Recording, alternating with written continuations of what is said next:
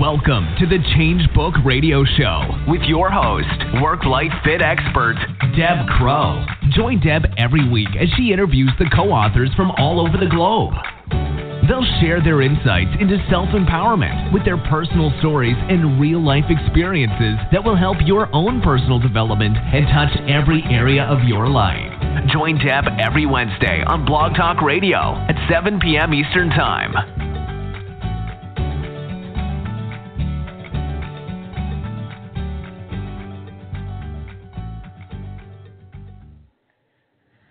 Well, good evening and welcome to the Change Book Radio Show. This is Deb Crowe, your host, and we are live on a sunny, beautiful, warm, almost summer night on June the 7th, 2017.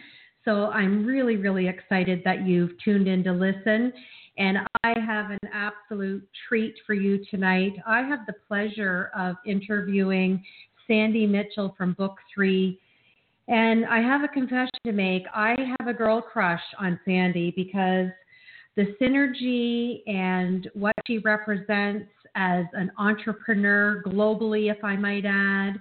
I love her energy. I love her spirit. I, I've spoken with her several times over the past couple of years. And let me just give you a little bit of an intro of the magnificence that she has created and what she represents.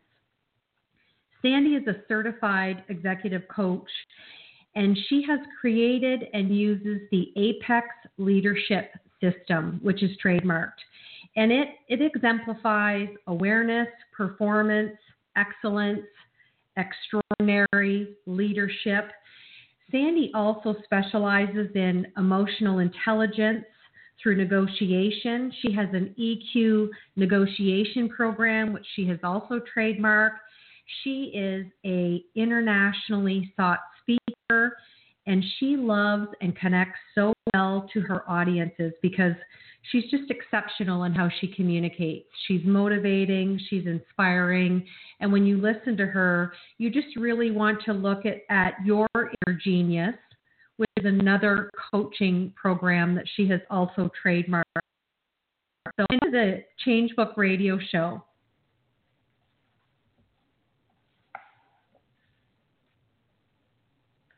Have I got Sandi on the line? So, have I got you there, Sandi?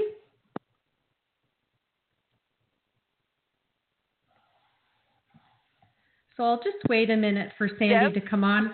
Are you there? I'm here. I'm here. Sorry. Thank you very much. What a great intro. I'm gonna I'm gonna well, travel you with me. you know what? You you are my girl crush. I had to save that for uh, for being on live radio.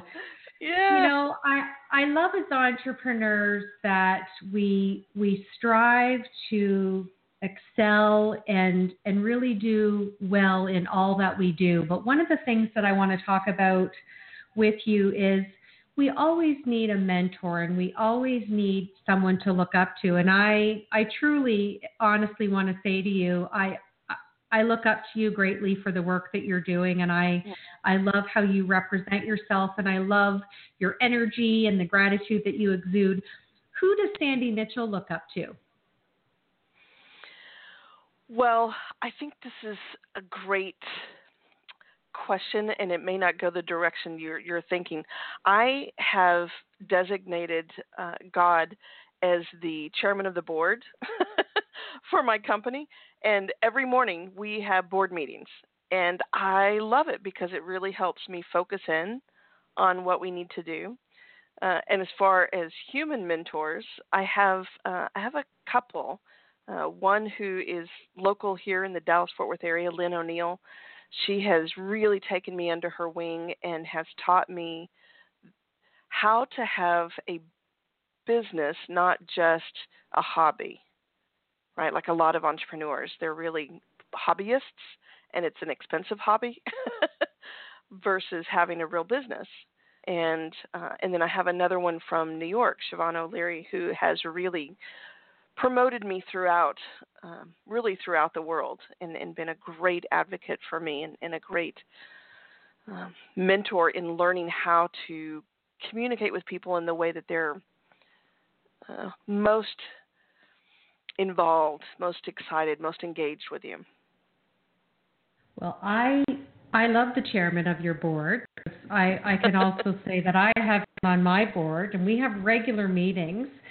And mm-hmm. I love that part of your branding is all about awareness and, and really looking at emotional intelligence. So I also yeah. have an emotional intelligence board, and and the and the head of that board is Mother Teresa. So isn't that funny that ah. we look to these religious figures as as strategies and and just giving us the know-how of what we need to do, whether it be good, bad, or indifferent. So I love that about you. And and remember, I'm the GPS on this interview, so it's gonna it's gonna lead us where we go.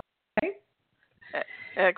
So my my first question is you were in one of the first books you were in number 3 mm-hmm. how did you connect with jim britt and jim lutz and what really drew you to our global community and what has it done so it's kind of a two part question and what has being part of the community led for you in your business what has it brought you to yeah oh great so jim britt reached out to me and said that they had been doing some research and found me and, and thought that I would be a great fit for this. And researching Jim Britt and Jim Lutz, I was, oh, of course, I want to be involved with them. They are rock stars in in their industries, right? And so the more I have been playing with this, because it's been three years, I think now, since um, since book three, I have really connected with several people who are authors in a variety of books. Uh, I've been to the Vault experience with Jim Britt and Jim Lutz, which really continued to enhance my focus on the important, not just the interesting. and, uh, and I think they've helped me take my business up to another level. I couldn't agree with you more, and you're leading in beautifully to my next question. First of all, I want to say how proud I am of you. I know that you recently just received an award, and I would love for you to tell the listeners about how that came about, that you were flying to another country to speak, and, and just that whole experience, because I want it to be your story to tell, and I just I just want you to know I just I feel as humbled and honored that you got this. Recent and what happened. Excellent. Thanks, Deb. So I went to India in May. I was asked to speak at the Women's Economic Forum, which is a part of the World Economic Forum, and it was an amazing experience. There was probably close to 2,000 women leaders from over 150 countries. And I got to be one of the speakers, and they had me do two things. I knew there were two things that I was doing when I when I got there. One was speaking in front of all 2,000, and then one was doing a breakout session on emotional intelligence and leadership. And when I talked about in front of the whole group, they wanted me to talk about uh, unconscious bias and how that affects the way we communicate with the world. And after doing that, it was just one of those moments. You know, you've got those moments that you, you don't really remember what you said, but you knew it was good. I mean, I really connected with the audience, and we had such a such a in the moment, really being present time.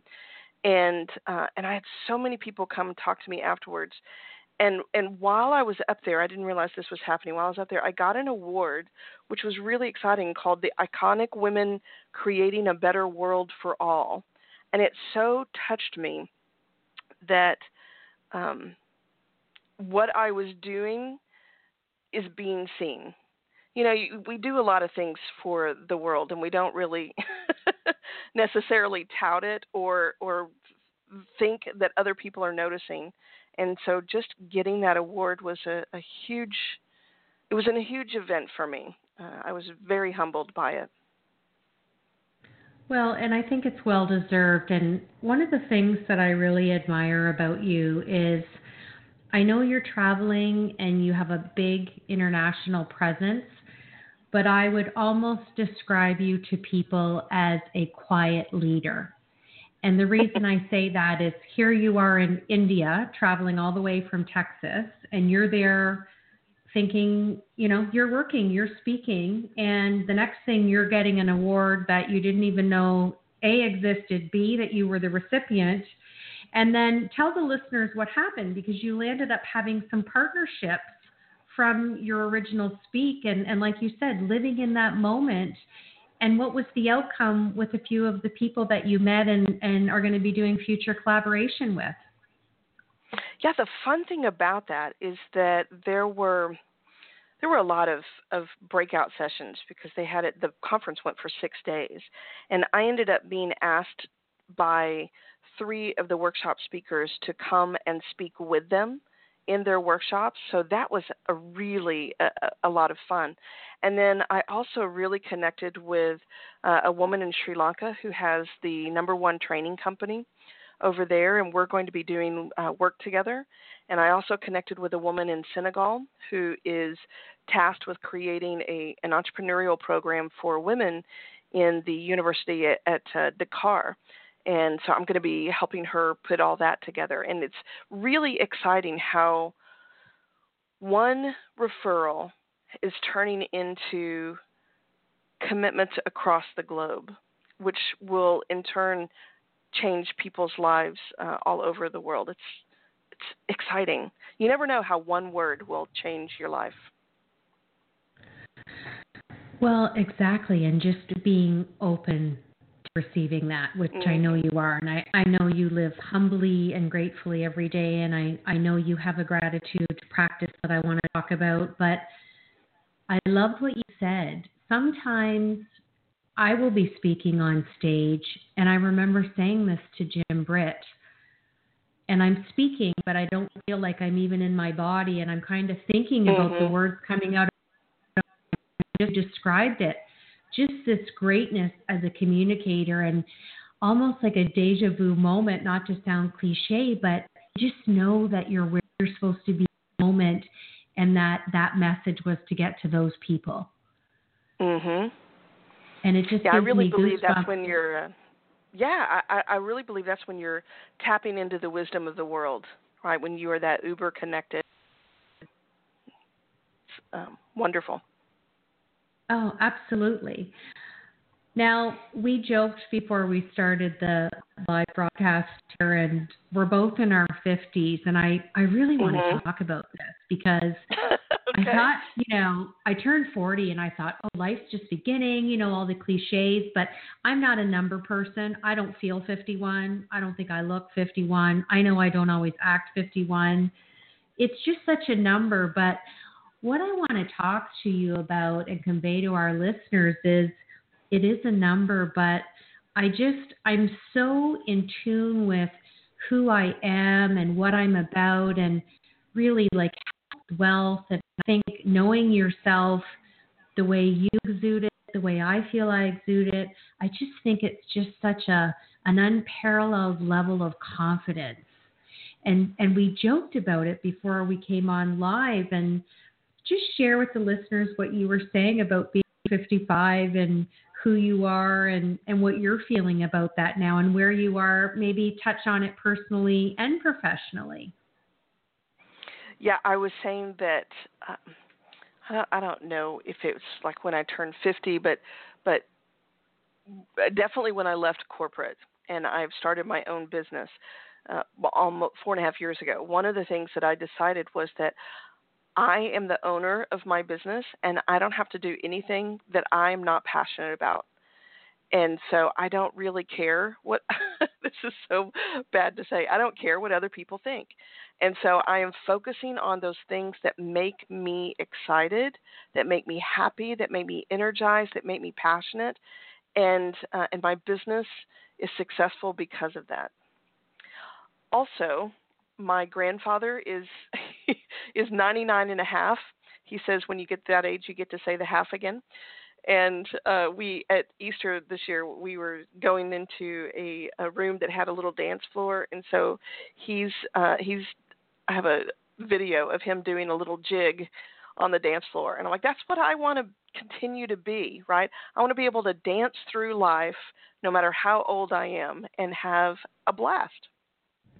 Well, I think you will because I'm with you. I want to be a 100. Now, mm-hmm. I know I'm 51, so I know the Queen won't be here. So I won't get the letter from the Queen, but we will get it from William and Kate for sure. Excellent. Now, I one of the things that I, I get the pleasure. we will. We both will. I know we will. Hey, you only got a couple of years. Will they send it to someone in Texas? Absolutely. I'm sure. I'm sure right. there's some. I think I don't know if it's in North America, but I know when you hit a hundred, you do get a letter from the Queen. How so fun. I mean, and she's across the pond in England, so I don't think there's a, a geography uh, boundary to that.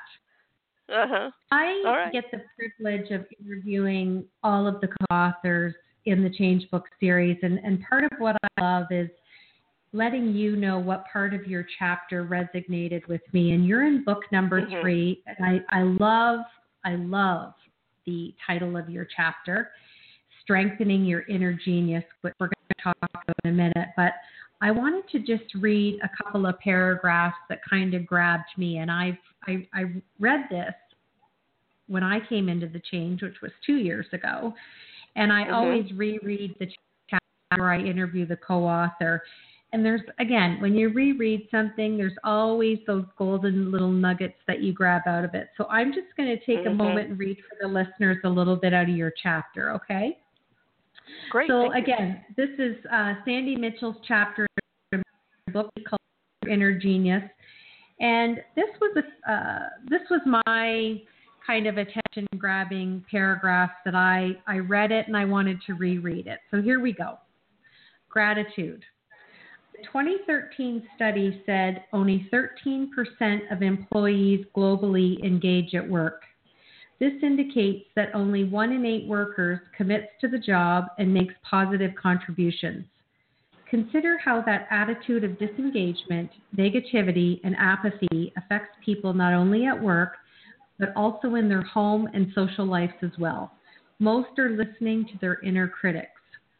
An attitude of gratitude changes people's lives. How do you bring more gratitude into your life? One way is practice, reminding ourselves where we have been at our best, felt gratitude when we have listened to our inner genius and thus succeeded. And then Sandi goes on to give some simple gratitude exercises like thank you notes, a gratitude lookout, putting things in perspective, and so on and so forth. I'll read it. That's my little little app for the listeners. So Sandi, I wanted to ask you, what is your daily practice of gratitude and, and has that modality changed for you over the years or do you have a few different things that you tend to practice? Yeah, I think uh, especially since I've had my own business, I've been really intentional about the gratitude. I've always done it. I've always been a an optimistic, grateful, seeing the the happy side of life type of person. But ever since I started my business, I felt like the intentionality of that really makes a difference. And and the more I get into neuroscience, the more I realize that it really causes chemical changes in the brain, and um, and I want that. I want to to have a, a, a healthy, happy uh, happy brain. And so what I do, there's a couple of times that I specifically work on gratitude. The first one is uh, last thing at night. I have a journal that I write down. You know, what are the what are the top three things that I am grateful for uh, for that day, and then I focus on what are what are the things my top three priorities for the next day and then right before I fall asleep, I really think about a question that I want to ask my brain. And it's usually about something that I want to achieve. Um, for example, right now, the one that I'm working on is I want to be able to make $30,000 in the next three months. So the question that I've been asking myself for the last three days is, um, how do I how do I get that?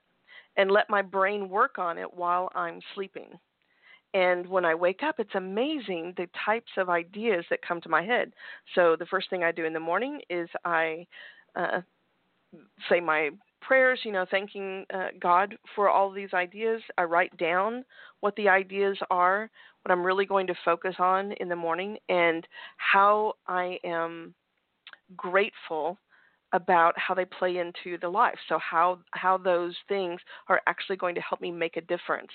Because that's the big thing for me. I want to be able to leave a legacy that people are better when I when I'm gone. And um, and one of the things I do every Friday I saw a picture of this somewhere. I don't remember where. So I started doing it this year. So every Friday I have uh, one of, you know, those. Well, anyway, it doesn't matter. Post-it notes. I have I have these post-it notes, and I write down what's the big thing I'm the most grateful for for that week, and I'm just throwing them in a jar. And the intention is that on July uh, July on December 31st, I'll go back and I'll look at all of the things that I have said that I'm grateful for for the year and I'm really excited about going back and seeing what I wrote because I think you, as I say in the in the chapter, right, and I say in a lot of my classes, what you focus on, your brain gives you more of. So if you focus on your inner critics, if you focus on the things that are going wrong, if you focus on negativity, your brain will continue will want to prove those things true, so will give you more opportunities. It's kind of like when you buy a red car and you haven't really seen it before, but all of a sudden all you see are red cars on the highway. Same thing with your inner genius. If you focus on the positivity, if you focus on the things you're grateful for, if you focus on the the goodness in life, your brain will find more opportunities to show you that that is true, that your life is full of gratefulness and happiness and positivity. I, I'm sitting here smiling listening to you because I also have a jar, and on mm-hmm. New Year's Eve, I dump them all out because they're all on colored post it notes. So I'm just uh-huh. sitting here yep, going, exactly. okay, just another little bit of synergy. Um, I'm gonna I'm gonna share with you a very personal story. Actually, um, my oldest daughter had a car accident four years ago. Um, actually, in a couple of days, June 9th is the anniversary and she sustained a brain injury. And my background is is uh, neuroscience, and I was a case manager for 23 years for people with neurotrauma. And mm. it's just interesting how we become full circle. So, in the midst of having to slow down my speaking and coaching because I couldn't travel anymore because she's still not able to drive, I thought, okay, where do I find the gratitude in this moment? And what can I do to give some self care and self love back to me to keep me going as the mom and the, and the glue of the family, keeping everything, all mm-hmm. the wheels turning? And volunteer at hospice. And mm. when we mm. talked about speaking in front of a crowd and saying something and really having that moment where you embrace the audience. I was speaking to a thousand women. It was um, uh, not last November, the November before. And I remember the room being so quiet that a pin could drop. And I was mm-hmm. um, showcasing the change book after the fact. And I can't tell you how many women came to my booth in tears that wanted to buy a book for themselves and one for their daughter and mm. just being able to get out of yourself to figure out how can I cope? How can I move on? How can I give gratitude at a time in my life when everything's, you know, gone for a shit, for lack of a better phrase?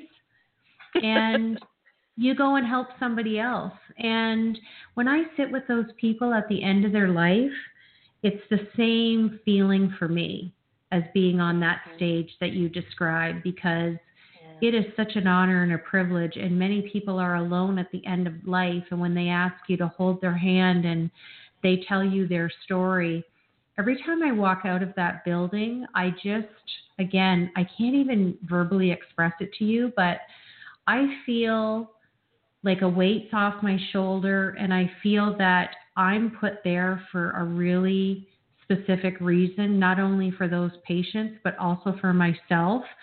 So I really love the way you framed that. And people think when things aren't going right that that's not part of the plan. And, you know, you're seeing the internet and everybody's kind of on their soapbox right now saying how you have to have all these failures for success. When I read your chapter and I listen to how you express yourself, correct me if I'm wrong, I would say that Sandi Mitchell would disagree with that because if you're going to focus on the failures, that's not the way of thinking or tapping into your inner critic or inner genius that you would portray. So if I was in the audience asking you that, saying, you know what, Sandi, I'm hearing all these entrepreneurs and coaches and speakers and authors say that I have to do all these failures before I'm truly going to be a success how would you tap that into your gratitude analogy? And am I am I right in surmising that about how you project that? Yeah, absolutely. I believe that the people who live in those levels of fear and anger and fight or flight, there is a lot of failure. Everything is black and white, good and bad, right or wrong, failure or success, right? But I live at a higher level of energy. And my level is about there's no such thing as failure or success, it's about opportunities. And um, the example I love to give on this is the guy from 3M who was tasked with creating super glue, uh, and he failed. And um, but he thought it was an interesting because he came up with this tacky stuff. And a couple of years later, he was singing in a choir but his paper kept falling and they wouldn't let him put scotch tape on it because it would ruin the music. And all of a sudden it occurred to him you know that failure that i had two years ago? How perfect would that be to be able to hold this up and not ruin the paper? And it became 3m's biggest selling uh, product right? So it's not about failure it's about what do you learn? What are you going to do next? Now what? Wouldn't it be cool if? What are the opportunities that come from this one of the examples, Deb, that I like to use a lot in um, in gratitude with my clients is, is even in and especially even in the hard times, uh, asking yourself the question, "What's the gift in this?" And sometimes it's really hard for people to answer that in the middle of the hardship or the loss or whatever the problem is. Uh, but the more you can ask your question, to, to your brain what's the gift in this, your brain will start to look for how can I use this? What's the purpose in this? What's the gift? And for you with your daughter, think about the type of quality time that you're getting with her and what you're being able to do in speaking about it to all of these people in the world and how it's affecting their lives and letting them step up and see things in a different light.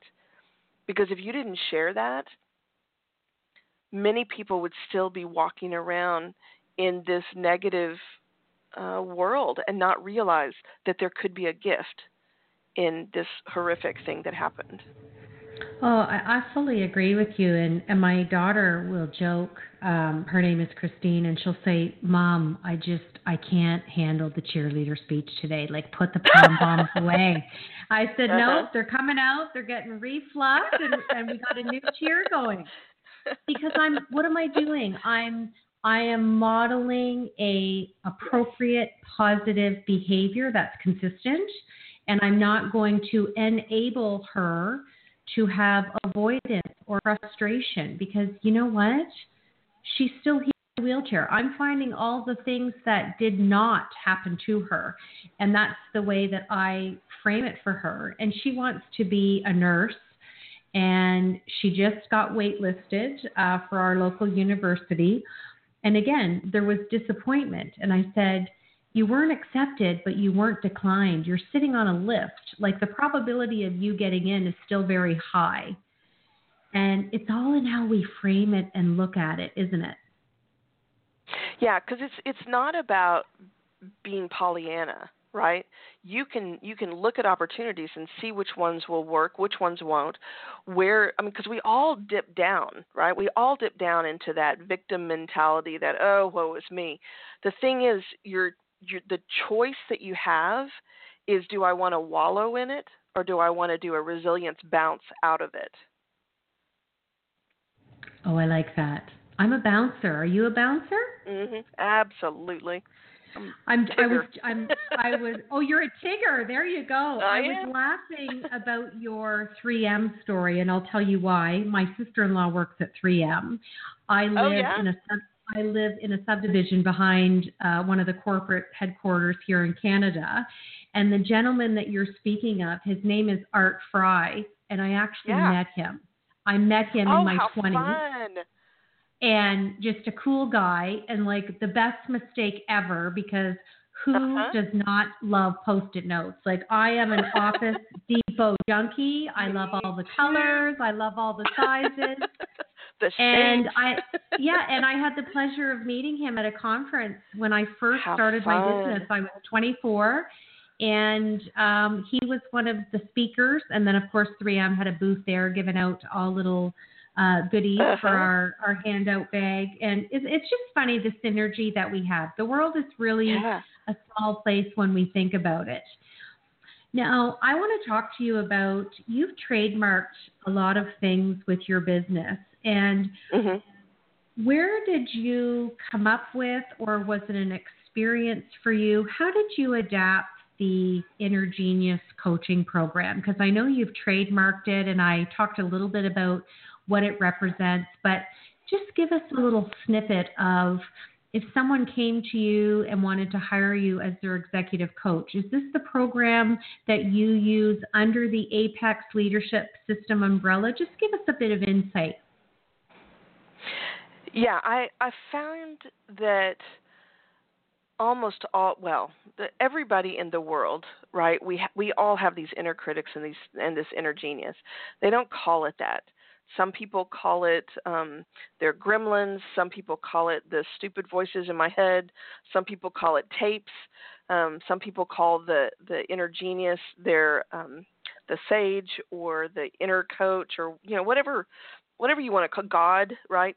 Um, the inner critics can be the saboteurs. There's all different kinds of names, and what I've found is just by helping people name it. I, I actually, for for many of my clients, I have them sit down and, in in fact, in one of my workshops, I have them create a wanted poster for their inner genius. And in the wanted poster, they they name it. So like m- one of mine is the general manager of the universe because I have to be in control, right, of everything. it has to be really good. Everything has to be really good. So uh, they have to be in charge of everything. So that's what I've named it. And then what are some of the lies that they say? What are some of the characteristics that they have? What emotions do they bring out in you? Because what I find is your inner critics live inside your subconscious. We created them to help fulfill laws, rules that we created, but they've been in our subconscious for so long that we don't realize how much they are affecting the way we talk, the way we interact, and the decisions that we make. So by naming it, by recognizing what are the words that it uses when it talks to me, what are the emotions that come up in me when it when it starts talking, what are some of the lies that it's saying that it wants me to recognize that I well, like my my general manager of the universe, right? One of the lies that it tells me is that uh, the harder I work, the more reward I will get, which is untrue. It sounds really good, and it's espoused throughout the world, but it's not true. It's the quality of work that you put out. So when you lay these things out in black and white or in color, uh, as my people like to do with the wanted posters, then you start to recognize when those phrases come up, when those emotions come up, when those lies come up, you start to recognize that's not me talking, that's this inner critic. So then, again, you get to go back and make a choice. How true is it? And um, and that's when you get to decide: Do I want to listen to it? Do I want to expend all the energy that I have on what it's saying, or do I want to say, you know, thanks for popping up. Uh, I've got it from here and you go on and do what you what your inner genius tells you instead. It's it you know, I'm listening and I'm hearing you and I can see people saying, "Well, that sounds so logical and so common sense," but it's but it's uh-huh. like every other strategy and modality. But why aren't they doing it? And again, it goes back to that neuroscience piece. And mm-hmm. again, I love your own strategy. So the cognition behind what you talked about, uh, thinking, you know, you've got a financial goal for the next 90 days, which is awesome, and, and you'll probably mm-hmm. crush it because that's just who you oh, are. Yeah. I, when we give that gratitude and then we put that awareness of our thoughts in our minds before we're going to go into a rested state and get into that REM, that very deep sleep, that stage four sleep, it's the on ramp to the subconscious. But the beauty of it is, is you're exiting and pushing the emotion to the side because you're going to sleep now. So you have no time to let that inner critic, as you so eloquently talk about, creep in because you're going to sleep. You've asked yourself a question How am I going to hit that goal in 90 days? You get relaxed, mm-hmm. you're going to bed, emotions go on snooze for how, however many hours and it allows that subconscious to really get in there and, and, and deal with the depths of what you want to see come out of that. So when you wake up refreshed and, and you stated that you have all these great ideas doesn't surprise me. Sometimes i get them between 3 and 4 a.m and i have to keep a pen and a pad beside my mm-hmm, bed because it's, write this down because I'm gonna I won't remember this when I get up and I get up somewhere uh-huh. between five and seven because you just we do our best work in those early morning hours without all the interruptions because we're just so laser focused. So I fully know that that system works. So I'm not surprised that you are also practicing that. Now, you shared a really lovely story with me that I want to just talk about for a minute because I I said to you I love your long hair you've grown your hair and and you shared something with me and I'd love for you to tell the listeners because I think it's just another wonderful aspect of who you are as a person and what you represent and I just think it's a lovely story so would you share that with the listeners Sure my uh, aunt died last July from uh, brain cancer. It was really fast. We it, it was two months between us having it diagnosed and and having it um, take her her life. And so one of the things that I thought I could do is to grow my hair because I've I am I am a um I've got a lot of Cherokee in me and so my hair is really thick and and dark and so I thought well, what if I grow my hair then I can give it to the Locks for Love who creates wigs for women with cancer and um I know that was one of the things that was devastating for her that even in that short period of time she had to had some hair loss and it's such a such a simple thing to do and um and done greatly with love.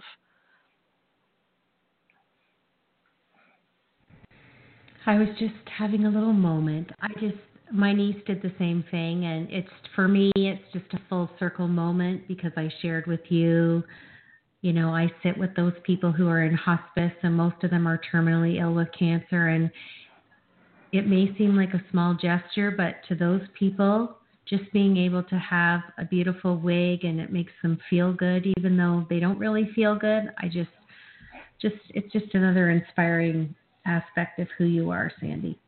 Mm, thank you now i wanted you to touch upon because i know that you met my fellow canadian and friend maggie slider at the yes. vault and i would love for you to share your experience and talk about to the listeners because I know they're going to be running another one soon. What why did you decide to go to the vault? What drew it to you and what did you get out of the experience?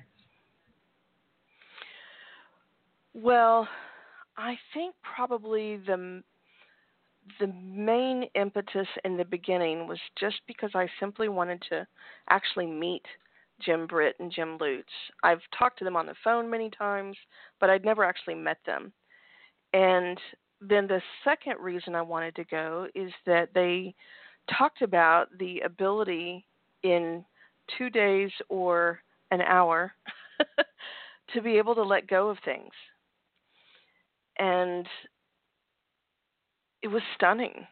The the the work with NLP and the, and the work that they they both put into this and and how they can lead a small group of people ability to to let go of things that are holding them back and it really be let go not just in the moment yay everything is great uh, it's what is this june it's been it's been 5 months now and that thing that I let go is still gone so I I am I'm infinitely fascinated by the brain and how how deep it is and all the changes that can happen um, if we just focus.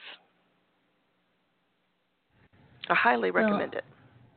I, I I'm thinking about attending a future one for sure. And I met Jim and Jim in California it was two years ago. And I remember when I went to leave, I just started to cry. And Jim Lutz was mm-hmm. like, Deb, Deb, Deb, like we're gonna see it again. Like it's you know. Uh-huh. And Jim and Jim Britt just gave me a big hug because he's very fatherly to me and I haven't yes. had a dad since I was twenty one and I just uh, I get what you're saying. I I can sit in a room and listen to the two of them. They could say the same thing over and over in a different way, and you're still going to grab a nugget. Like they are just mm-hmm. so exceptional in how they communicate and speak. But I think that their inner genius, let's pull a little of your analogy here, their inner mm-hmm. genius is how they quickly develop rapport and yes. really are beautiful listeners. And there's a lot of people out there who do not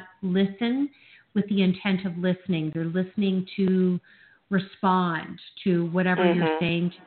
And that's that's a skill that I've always worked on. I had an Irish nana and she used to say to me, You're to listen twice as long. That's why God gave you two ears and one mouth.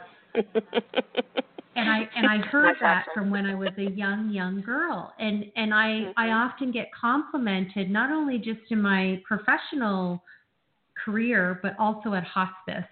Family members mm-hmm. will say, "You remembered when my mom or dad told you that," or I just have these. I call them meaningful moments, but when. I'm, I love having intellectual, stimulating conversation. It's like my number one yeah. thing to do, which is probably why I love this radio show so much. Because every Wednesday night I'm traveling somewhere and having just a beautiful conversation, and I love showcasing how talented this community is.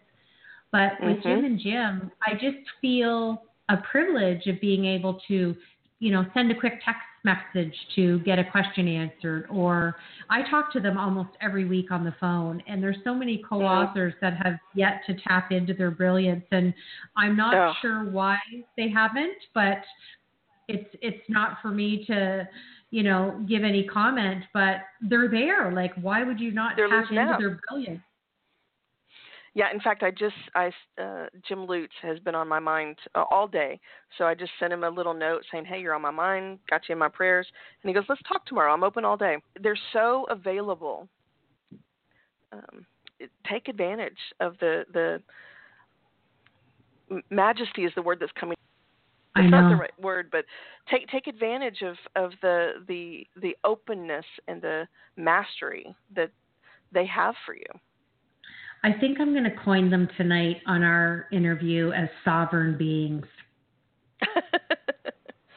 Diana Allen from France um, called me that, and I laughed and I said to her, Oh, you really think I'm sovereign? I think Jim and Jim are sovereign. And mm-hmm. I always like to take an opportunity of connecting co authors who I think really are synergetic and, and like mindedness. And have you connected with Julie Anderson out in Northern California? No. Well, I'm going to introduce you two ladies because um, okay. she is Julie, the Brain Lady Anderson. And since you're moving into the, the neuroscience and it's a real uh, interest of you, I just really see you two doing something together. Um, her passion for neuroscience and cognition and just teaching and leading and just being a woman of excellence, I just really see you two being synergistic. So I'm going to make that connection for you. But like Excellent. always, I I love the synergy of this group and again I, I kind of feel like I'm the concierge. I'm in the middle of the circle and I meet someone and I'm like, Hey, have you met so I'm the connector. I'm the mm-hmm. resilience bouncer. There you go. So tell us, we got a few minutes left. Tell us what what do you got what have you got coming up for the rest of 2017 because I know that you've got a lot of projects on the go and you're doing a lot of speaking. So what uh, what are what does the next 6 months look like for you? Yeah, I've just signed a couple of uh, clients that I'm going to be doing executive retreats for the leaders and then masterminds for that next level, that mid mid management level, um, to really help them hone their leadership skills. And and how do we do it in a way that we have intentional culture? Um, one of the things that I'm I've really been focusing on is I, I do a lot around emotional intelligence, and I'm doing more and more around conversational intelligence as well, which really develops trust and and makes teams more effective because there is there's this openness uh, in in them, and it fits really well in with emotional intelligence. So there's a lot of work that I'm doing in helping teams speak in a way that makes them even more effective than they already are, and the same with their leaders. So I'm doing a lot in that. One of the things that I wanted to, when you were talking about Julie, that occurred to me, I, I have created a book last year. Uh, it's called uh, Coloring Outside the Lines: The Grown Up's Guide to Increasing Emotional Intelligence. It's a lot of fun. It's it's about uh, the 15 skills of emotional intelligence and what are some questions? It's kind of like a journal, right? So I, I have some questions that help you start to recognize where am I already implementing emotional intelligence and what could I do more to help implement that skill. But then, about halfway through writing it, I got a note from Amazon saying that adult coloring books were trending. So, with my art undergrad and um, my love for coloring, and then all my neuroscience stuff, I've got one page is your, your coloring neurochemically puts you into a meditative state. And then on the other page you know when you're looking at the at the coloring book the other page are the questions so that you're actually able to go deeper into the answers of the questions. So it's so much fun and a great way to increase your emotional intelligence skills. So that's uh, go go out to amazon and check that out. It's a really it's a great tool. I found uh, art therapists are using it, and elementary school teachers, and high school teachers, and universities, and um, leaders in corporations. I mean, it's it's being used all over the place, and it's a it's a fun tool for what's, serious what's the business. title of it, Sandi?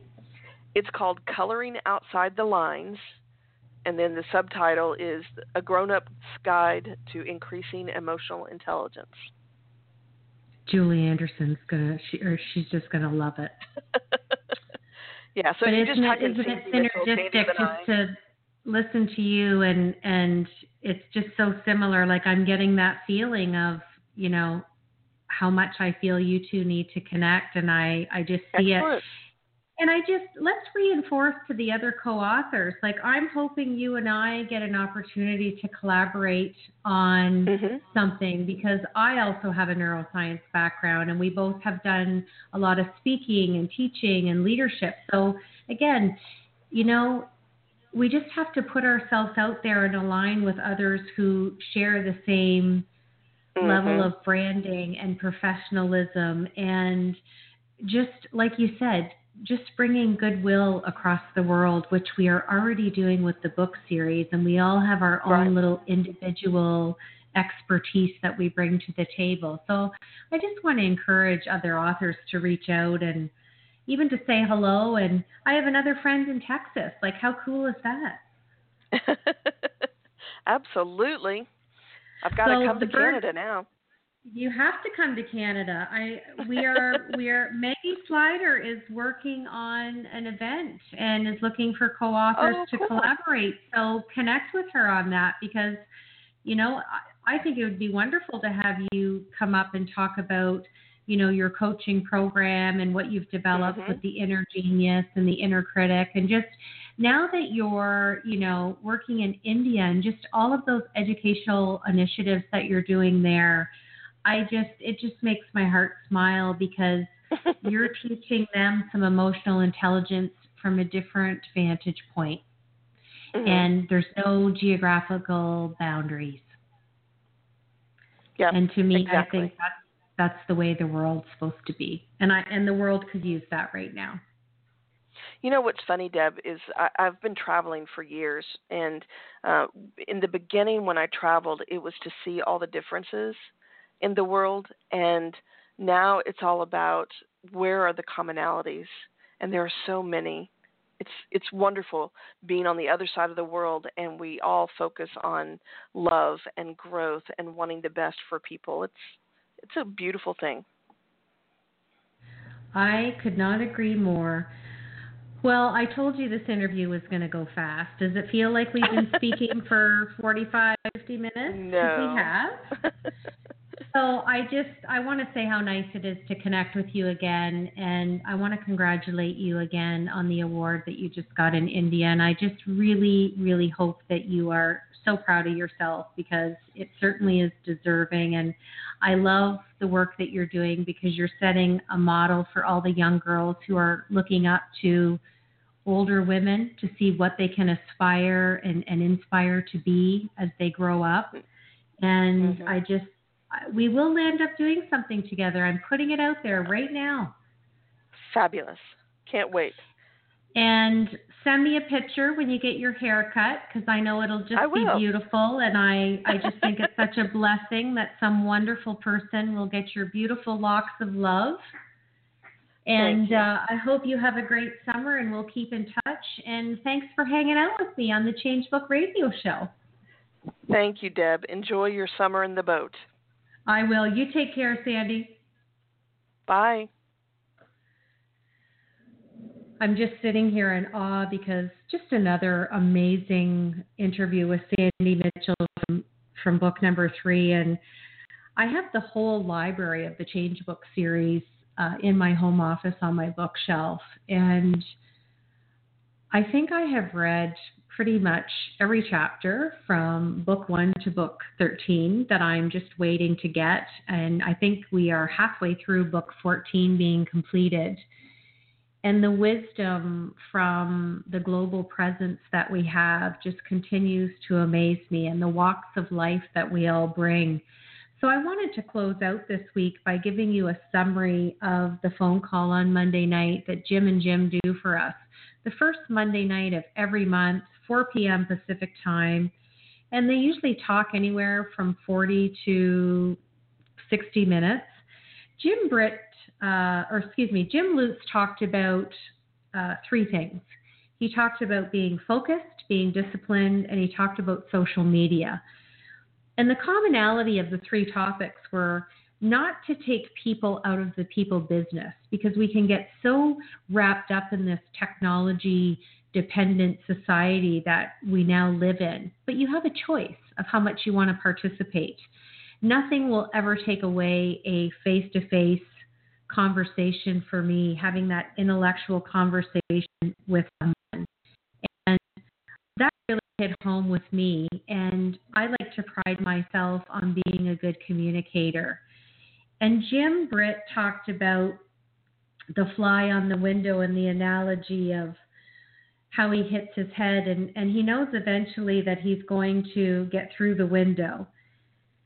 And he also talked about working smarter, not harder, and that practice makes perfect. And you can have passion, and sometimes you're going to have a temporary setback, but that's okay. As long as you have the fuel to provide yourself to move forward with your passion, you have to keep going. And Jim also talked about looking at who you are and really thinking about what you love and what you're worth. And I just really found that those tools were so, so powerful. And just engaging in who you are and, and mentoring, much like Sandi and I were talking about tonight, mentoring other people. And there's no greater feeling than that in the world. So I want to thank you for joining me tonight on the Change Book Radio Show. And next week, I have a special treat. I will be interviewing an international author all the way from Malaysia, and her name is Alini. And I'm really, really excited to interview her. And she's from Book Six. So thanks so much for tuning in. This is Deb Crowe, your host from the Change Book Radio Show. I hope everyone has a great week, and we'll be back next Wednesday night live at 7 p.m. Eastern Standard Time. Take care.